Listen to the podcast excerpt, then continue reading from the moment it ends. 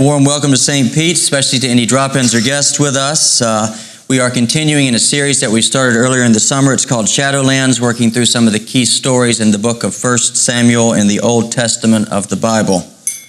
Last week, if you were here, you'll recall that we looked at the conflict between Saul and David. They were dueling kings, as it were. And that conflict was really the result of Saul's envy of David. Saul got filled with a crazed paranoia. And while all of Saul's actions against David are absolutely despicable, God uses that entire scenario to prepare David to receive the kingdom. As David is continually hunted by Saul, he survives, but along the way he learns to rely on God in a profound and consistent way, and that is key. Because the David's demonstrated reliance on God, it's not just theoretical, it's demonstrated. That is the essential criterion for a king in Israel. This is about David being formed into a leader who can say, The Lord is my life and my light. The Lord is my light and my salvation. Those are the words that he wrote in Psalm 27. And based on what happens here in 1 Samuel, David meant that. He meant that. So God utilizes trials uh, to get David ready to be the king, but that is not all that God uses. Today we're going to discover that God also uses friendship to prepare David. There's a proverb found elsewhere in the Old Testament that says this it says, There is a friend who sticks closer than a brother. And I believe that that proverb was written about Jonathan and his friendship with David. Uh, in some of the most tumultuous years of David's life, Jonathan's friendship sustains and strengthens David for his calling to be the king. And guess what? God means to use friendship to do the very same thing for you and me. That's one of the big takeaways from this scripture today. You see, what was true for David is also true for us. According to the Bible, without friends, I don't flourish. According to the Bible, without friends, we will not thrive as human beings. Christian men and women from the Quaker tradition understood this very well. That's why the official name of the Quaker Church is actually the Society of Friends. And when the church is its truest self, that is a label that should always be able to be applied to us. Sadly, it's not, however, because many of us do not carry a biblical vision of friendship. We don't practice it, and quite frankly, we don't really understand it. I've been there. Many of you have too. Some of you are. This is Vancouver, after all. But God wants to change Vancouver. God wants to connect us. And I think that is why God has placed this stunning, heart melting account of David's friendship with Jonathan in our hands this morning. There is a friend who sticks closer than a brother or a sister. I want everybody in St. Pete's to experience that reality. I want this to be a community known for lavish and loyal friendships, legendary friendships. There's a third L for you. True poverty, you see, is not a lack of money, it's a lack of friends. Jesus knows this best of all. In fact, that's, that's part of the reason Jesus came. He talks about in John 15, he talks about that in John chapter 15, and we're going to come back to that a little bit later. But for now, I want us to start in 1 Samuel 18 and also chapter 19 and 20. We've got what you might call a little case study on friendship here, true friendship, what ancient Christians called spiritual friendship.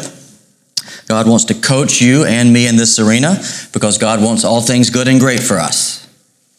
And so this coaching session today is going to involve at least three little pep talks. Pep talk number one is about the need for friendship. Pep talk number two is an exhortation on the nature of friendship. And then it's going to finish up with a word about the nourishment of friendship.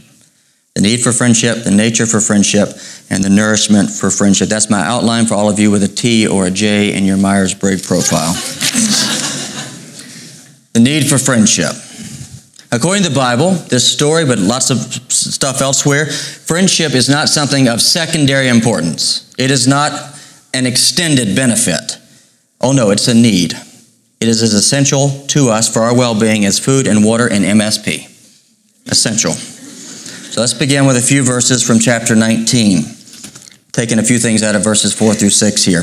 And Jonathan spoke well of David to Saul his father, and he said, Why then will you sin against innocent blood by killing David without a just cause? And Saul listened to the voice of Jonathan, and Saul swore, As the Lord lives, David shall not be put to death. Now, out of envious rage, Saul is out hunting David. And then Jonathan intervenes, and consequently, Saul, his father, calls back the dogs, for the time being at least. And so, what we see is that out of friendship, Jonathan is literally saving David from an external threat. And that happens several times in the course of these chapters.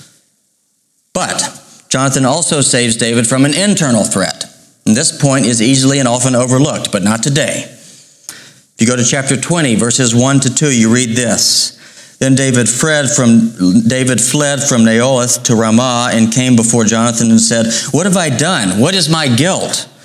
What is it my sin before your father that he seeks my life?" And Jonathan said to him, "Far from it, you shall not die." And then one more snippet, which comes there in verse 8 of that chapter. And David said to Jonathan, If there's guilt in me, kill me yourself. Why should, why should you bring me to your father? And Jonathan said, Far be it from you. If I knew that it was determined by my father to harm you, would I not tell you? Okay, now the point of this little narrative part here is that what you need to realize David is under a lot of psychological duress at this time. His world has been turned upside down over and over again, and a toxic mix of terror and confusion and second guessing have gripped his mind. And so as a result, he is actually tempted to buy in to all the stuff that Saul is saying about him. He's, he's tempted to think maybe I am actually guilty. Maybe I actually have aggrieved and offended King Saul. Maybe I do deserve to die. That's what's being expressed in this language of duress in verse 8. And David's giving access to his friend Jonathan. He's giving Jonathan access to these inner thoughts, these warped and perverted thoughts, right? At this moment, you might say David's ready to throw in the towel. He's ready to lie down and quit. That's where he, that's where he is emotionally, but Jonathan won't let him. Far be it from you. That's what Jonathan says. It's an intervention. Jonathan is saying, buddy, you're nuts right now. You're delusional. Far be it from you. You need to get rid of the conclusion that somehow you're actually guilty. If Jonathan hadn't done this, David might have crumpled at this moment. He might not have persevered. He might have been uh, overwrought by all this, the garbage, the, the horrible stuff in his life. Folks, in each of our lives, we're going to have moments like this. And in those moments of confusion despair, I've been there, many of you have too, without the intervention of a friend, we can very easily spiral into disaster. This happens all the time. That's why we need friends. Frodo would never have made it to Mount Doom. The Ring of Power would never have been destroyed if his friend Samwise Gamgee had not intervened. You know, in book three of The Lord of the Rings, just like chapter 20 of 1 Samuel, Frodo gets weary and confused. He tries to self sabotage. He tells his best friend, Go away, leave, Sam, go away. But Sam refuses to let Frodo ruin himself. He comes back. He intervenes, and then he ends up carrying Frodo up the side of Mount Doom, and the ring gets destroyed, and Roger weeps every time. How important was friendship to David? Hugely. Jonathan saves David from external and internal threats. One scholar puts it like this Friendship brackets and contains all the evil that continually comes against David in these chapters. So, friendship is a need. It's essential as food and water. That's the point God is making here. If we are to flourish, if we're even to survive, in fact, we need deep and durable friendships. Dorothy needed her friends to get home from Oz. Wilbur the pig needed Charlotte the spider to keep from becoming barbecue, and you do too. So don't treat friendship like a bonus, treat it like a bedrock. Eugene Peterson puts it like this Friendship is a much underestimated aspect of spirituality. It's as significant as prayer and fasting. It takes what is common in human experience and makes it holy and life giving.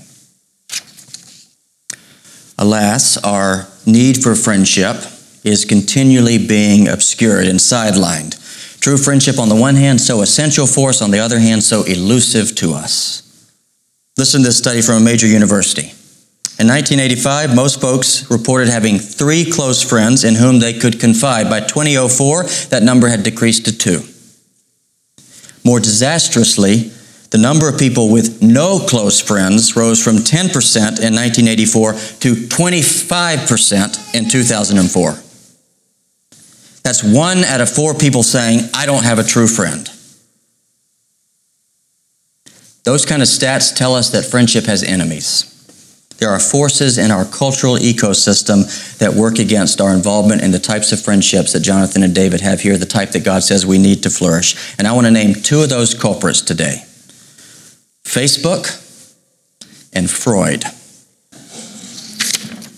start with Facebook. We're going to put Facebook in the docket first. Couple weeks ago, I read an article by Professor Susan McWilliams called Facebook and Friendship. She teaches down in California. Very penetrating article. McWilliams is not anti Facebook, and neither am I.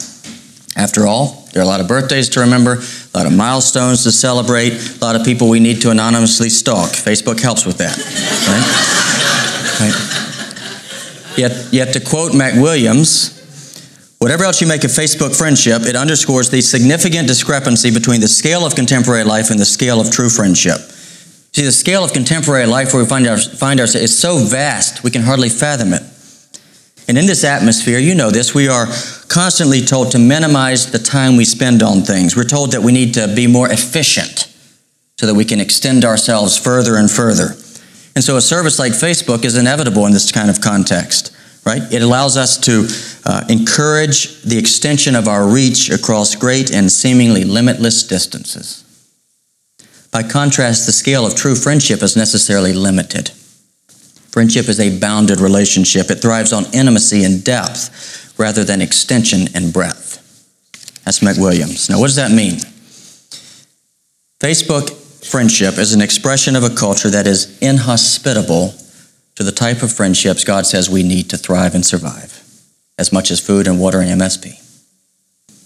And so the great tragedy of our era is that while we can connect with more people than ever before, by the same token, we are forced to say goodbye to more people than ever before. So many people could be our friends, yet so few actually are our friends. And Facebook, or what Facebook represents, I should say, is partially to blame. So we need to be more thoughtful and disciplined in our interaction with technology so that it does not deprive us of the friendships that we really need.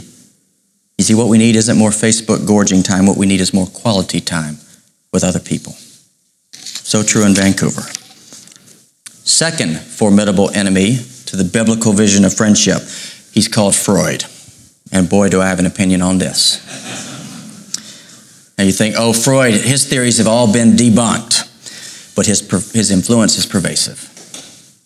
You see, the, the Freudian conviction that everything really comes down to sex, very widespread, very much at large. Freud has outposts in our minds.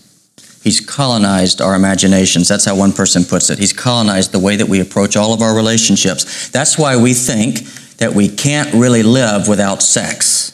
But nobody thinks that about friendship. And God says we should. Now, without disparaging the goodness and the wonder of sex in the slightest, I want to say that we live in a society that is hypersexualized right now. And if we weren't so accustomed to it, maybe we, would see how bizarre it is. To quote C.S. Lewis, is, is there not something queer about the state of the sex instinct in our society right now? We are in the age of Romeo and Juliet. That's why the magazines at the checkout line don't talk about people who've become friends. They talk about who's sleeping together, right? Freud is in our DNA. And that is why, for example, when we see and meet people around town, we're much more likely to assess them in terms of sexual meat than in terms of a potential friend. That's our instinct. And Tinder exploits that. That is why a pair of close friends, female friends, right here in this church, get asked from time to time if they're lesbian partners. The children of Freud, listen to this, the children of Freud struggle to imagine forms of intimacy that are non erotic. Nowhere is that more evident than in contemporary interpretations of David and Jonathan. Chapter 19 says this Jonathan loved David as his own soul. In chapter 20, Jonathan and David kissed one another and wept with one another, David weeping the most. Were David and Jonathan homosexual lovers? A lot of contemporary interpretations have argued as much. That's why Michelangelo's David statues, very beautiful, it's in Florence, has become an emblem for the gay community. You're probably not surprised by this, however, you children of Freud. Um, in truth, the text suggests no such thing. John F. Kennedy once said, one of my favorite quotes Too often we enjoy the comfort of our opinions without the discomfort of thought, or exegesis for that matter. Contemporary sexualized interpretations of David and Jonathan tell us a lot more about the reader than the text which is being read. If you want to interpret David and Jonathan's love as sexual and erotic, you got to be willing to extend that to all sorts of other places based on what the text says. In, in 1 Samuel 18 through 20, David is said to have been loved by Jonathan and Saul and Michal, Saul's daughter, and all the people of Israel. And it's the, the word love, it's the same terminology in Hebrew. So if you want to sexualize that, you've got to resolve that David was a regular gigolo who moved from one orgy to the next. And that is not what the text is saying. Here's how the plane lands. In our, in our cultural ecosystem, the promise, the power, the beauty of friendship gets crowded out by sex. The glory of friendship gets steamrolled by an infatuation with sex and sexual relationships that can be quite imperialistic. It tolerates no rivals. Did you know that in the 19th century, this is mind blowing, when newlyweds went on their honeymoons, they often took their closest friends along and even their family if they enjoyed them, right? Because they wanted all the people they loved, their friends and their spouse, all to be together for that time away. The fact that that is so unthinkable to us now betrays the fact that we are in a weak friendship culture. The children of Freud find platonic relationships as boring as saltine crackers. And so friendship becomes treated as an optional add on, something that's sentimental. But according to the Bible, it's not sentimental. According to God, it's serious. It's crucial. It's a crucial need for us. And the church is called to be a community that embodies this reality. So, application what might that look like? So much could be said here. I've got to limit myself. Embody the reality of deep friendships. Well, for starters, it means that the fabric of friendship in the church should be so thick and so rich that actually the way we think about marriage, for example, gets reconfigured a little bit. Right? Marriage is no longer the place where we finally get the intimacy and the connection that we all hunger after. Oh no, we all already experience that because that's part of real friendship. Where friendships are what God intends them to be, marriage becomes more of a transition. Right? You transition from one form of real and deep intimacy and connection to another form, and that's the beautiful thing. But what it means is that nobody drives on empty. Nobody drives on empty. We need friendship.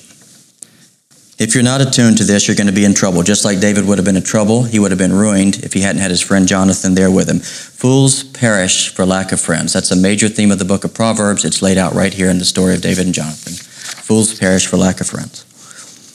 I want to move on now and consider a little bit about the nature of friendship, its character, the nuts and bolts of friendship. And I'll draw, look at David and Jonathan's companionship, and I want to draw, te- briefly tease out four lessons, uh, four insights on spiritual friendships.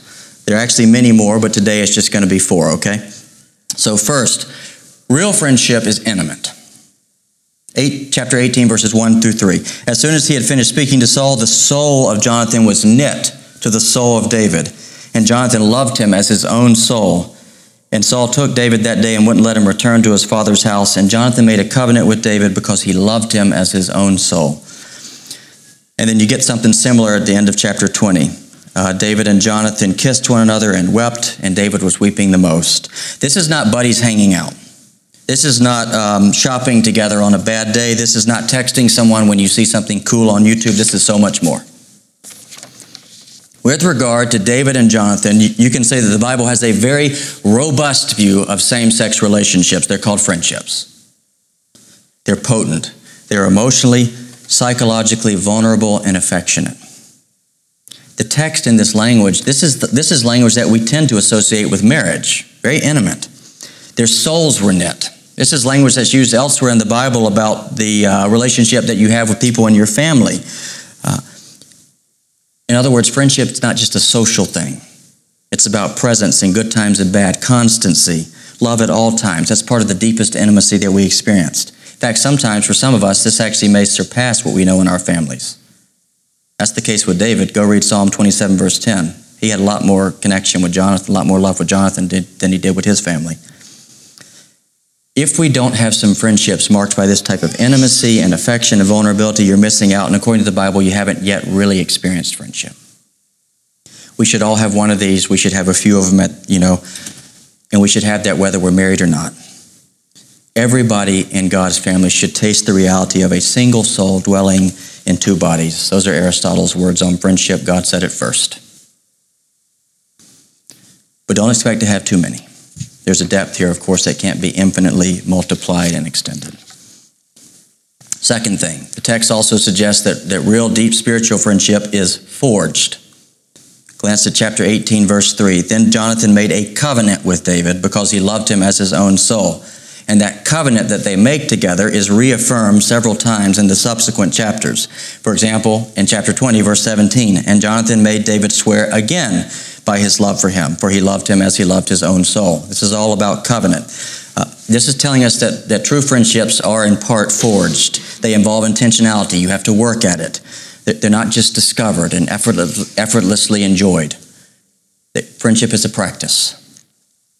David and Jonathan's friendship probably began with a, mutual, a, discovery of mutual interest and shared passions. They were both warriors. They both had a proclivity for reckless adventure.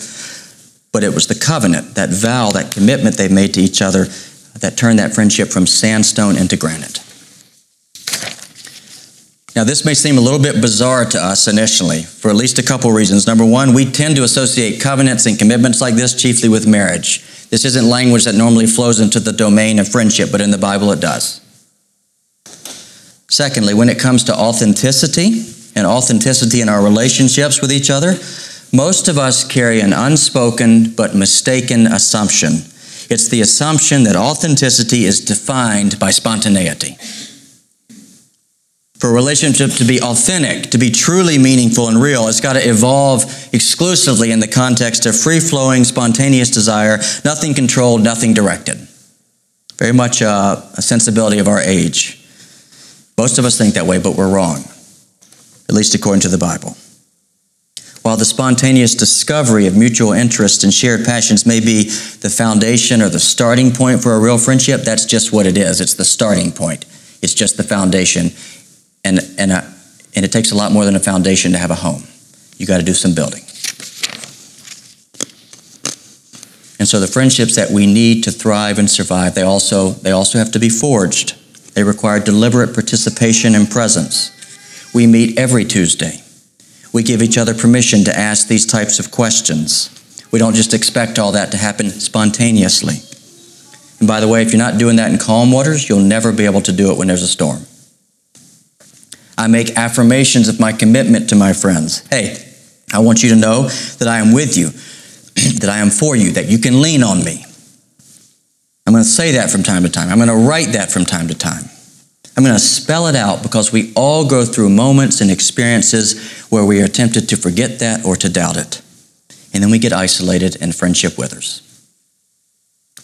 This is the nuts and bolts of friendship when we're talking about friendship as a covenant. as something that is forged. And I, want to say I think this is particularly important in Vancouver. This came to me this morning as I was reflecting. A lot of us, and I know this as a pastor, a lot of us have gotten in the habit of sitting around and waiting for someone to spontaneously call us to do something, someone else to spontaneously initiate. So you need to stop doing that. You need to be, start learn to be a little bit more proactive. When you discover the prospect of a true friendship, Cultivate it.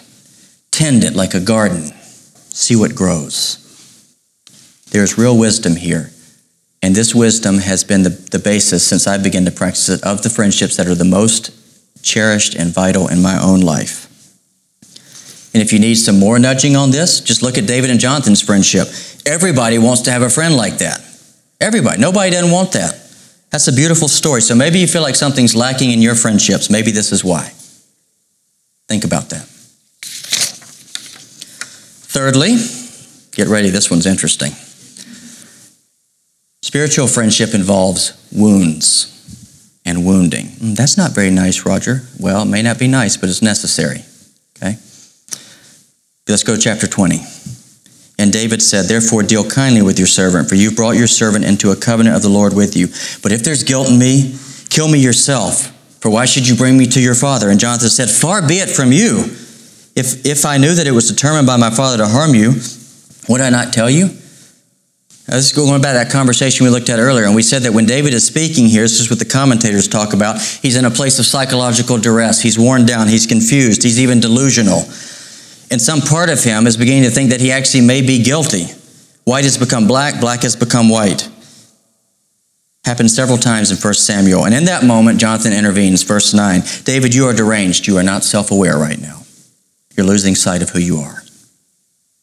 What we're, what we're seeing here is one friend snapping another back into reality. The phrase, far be it from you, in Hebrew, that's a bit of a rebuke phrase. It's a bucket of cold water in the face. Now, what's going on here? The book of Proverbs sums it up like this. One of my favorite proverbs, Richard knows this wherever he is. The wound of a friend can be trusted. How about that? The wound of a friend can be trusted. Here's how the cards fall. A real friend is someone that is willing to wound you sometimes. They're not going to stab you in the back to take you out. That's what an enemy does. But a true friend, when it's necessary, will punch you in the stomach to bring you back to your senses. That's counterintuitive. Because we tend to think of friends as people who are there to affirm us, uh, to, to agree with us, to reinforce our perspectives, not really challenge and disagree, the types of people that see but ignore our character flaws, even people who coax our egos. We surround ourselves by people like that. Well, according to the Bible, that kind of conduct is the conduct of someone who may not actually be a true friend. They may not actually be working for your true flourishing, which is why another proverb says the, the kisses of an enemy are profuse. Guess what?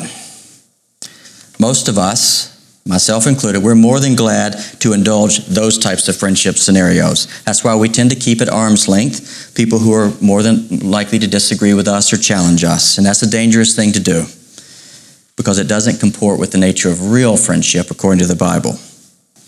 You see, it kind of, kind of comes down to this the, our, the essence of our growth as human beings is our capacity to love. And according to Jesus, love is about moving beyond our selfishness to be able to really care for others. But guess what? I don't need to be taught to care for myself. But you better believe I need to be formed to love others. That's how one old pastor puts it. True friendship understands that. It shares that insight and that conviction, and a true friend relates to me out of that. Accordingly, a true friend will at times save me from myself by wounding me. Now, no doubt, all the blokes in the room have seen the movie called Emma and perhaps some of the ladies have seen it too. I don't know. Um, with Gwyneth Paltrow and Jeremy Northam, there's a scene from that movie that epitomizes this point.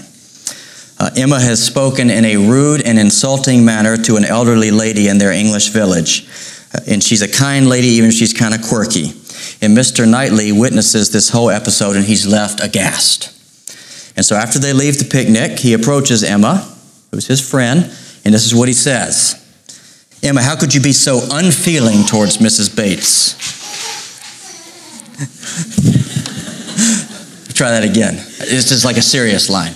Emma.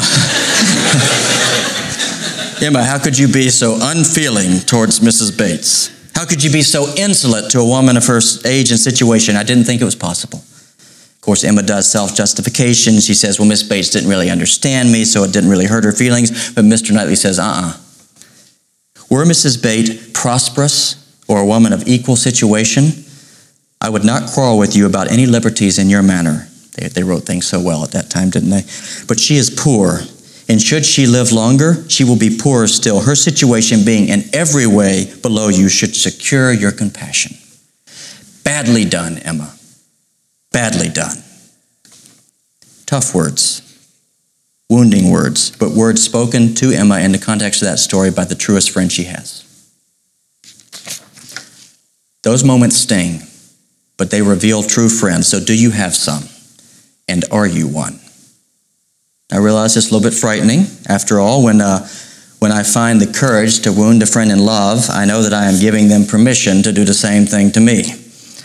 Which is why sometimes you're probably like me at times when I say to myself, I love too much to confront. That's called self deception.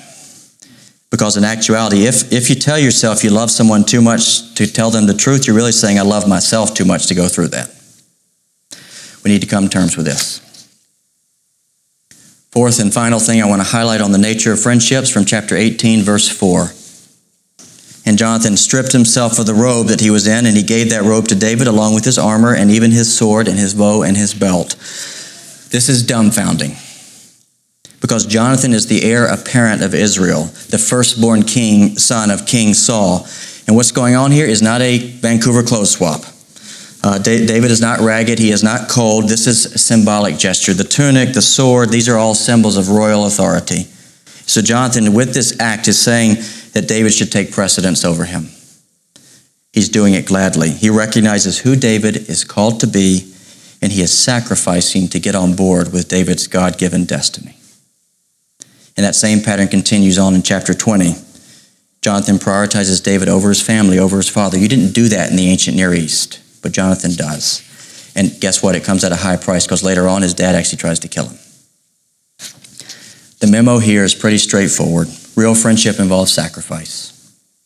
Sacrifice, in fact, is a core ingredient.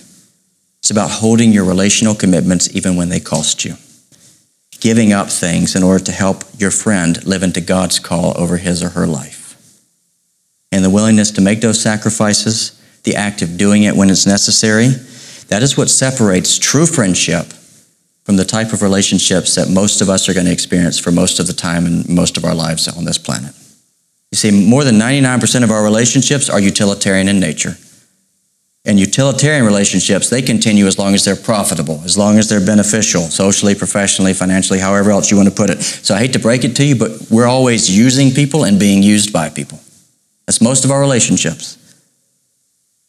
Those relationships are normative and even unavoidable in this world, but they are utterly incapable of offering the intimacy, the affection, and the trust that we see here between David and Jonathan. And at the end of the day, that's what our hearts all hunger after. Maybe you're starving for that. If you are, that's a good thing. God created us with an appetite for this kind of friendship. But if you've been starving for that for a long time, maybe it's because there's no sacrifice in your relationships. You're not all in. You never have been. You don't really, you're not really willing to be inconvenienced for the sake of a friend. You need to stop hanging on to people tightly as long as they benefit you, as long as they're good for you. You need to be ready to sacrifice. And when you do that, you will be someone who doesn't just read about this friendship between Jonathan and David, you will read about it and relate to it. It will not be a fantasy, it will be a phenomenon in your life. Four things. As we wrap up, I want to briefly speak about the nourishment of friendship. I think it goes without saying that the vision of friendship on the table right now that we get from this story and from the book of Proverbs is somewhat idealistic. I can contemplate it with all, I desire it, but who can do that? Long for this type of friendship, but overwhelmed by what it takes. On the one hand, I know I don't have all the friends that my heart needs, but on the other hand, I know my limitations. Well, the, the Bible says that God knows both of those things, and He knows them better than we do. Which is why, in the end, what God gives us isn't something just to shift our perspective on friendship. It's not. It's more than that. The poet Gerard Manley Hopkins famously wrote, Christ plays in 10,000 places. And guess what? He's playing right here in this story in the persona of Jonathan. In fact, according to the New Testament, Jesus Christ is the fulfillment of the proverb that I cited at the beginning of this sermon there is a friend who sticks closer than a brother and a sister. That's what Jesus himself says in John chapter 15. In those precious moments, he looks at all of his disciples. He's looking at us and saying the same thing. He says, I'm not, I'm not, I don't call you servants. For a servant doesn't know what his master's doing. But now I call you friends. That's what's known as a revelation. You want to know who I am? You want to know why I'm here? I'll tell you, I'm here to be your friend. That's what Jesus is saying. Let me put it this way if Jonathan is portrayed as the truest friend, then Jesus Christ is the ultimate Jonathan. Because of Jonathan, King David was protected from evil. He was saved from internal and external threats, and he was released to become who he was meant to be. And Jesus Christ is doing the exact same thing for us. He bound himself to us, just like Jonathan and David, bound himself to us in every conceivable way, made a covenant, totally committed to our well being, and he has kept that covenant at great cost. Cost him a lot more than just taking off his robes. That's what the cross of Christ is all about. Jesus, the friend who sticks closer than a brother. Jesus, the friend who laid down his life for his brothers and sisters. There is no greater love than that. Anybody else ever done that for you? And so, the best thing that we can do to experience the reality of deep friendship with each other in this community and beyond is to receive the friendship of Jesus Christ. His friendship to us nourishes our capacity to be good friends to each other. When we experience His sacrifice for our flourishing, we become more sacrificial. When we experience His vulnerability, His strength and weakness, we become more transparent with each other. We make room in our hearts for each other. And when we experience His utter loyalty, we get over ourselves. We stop being so utilitarian in the way we relate to people we learn the ways of sacrificial love. So let Jesus be your friend, not just an acquaintance. Let him be your friend. That's where we get the power to become people who can practice the types of friendships that our hearts desperately need. That is how God nourishes us into a community of friends, which is just another name for the church.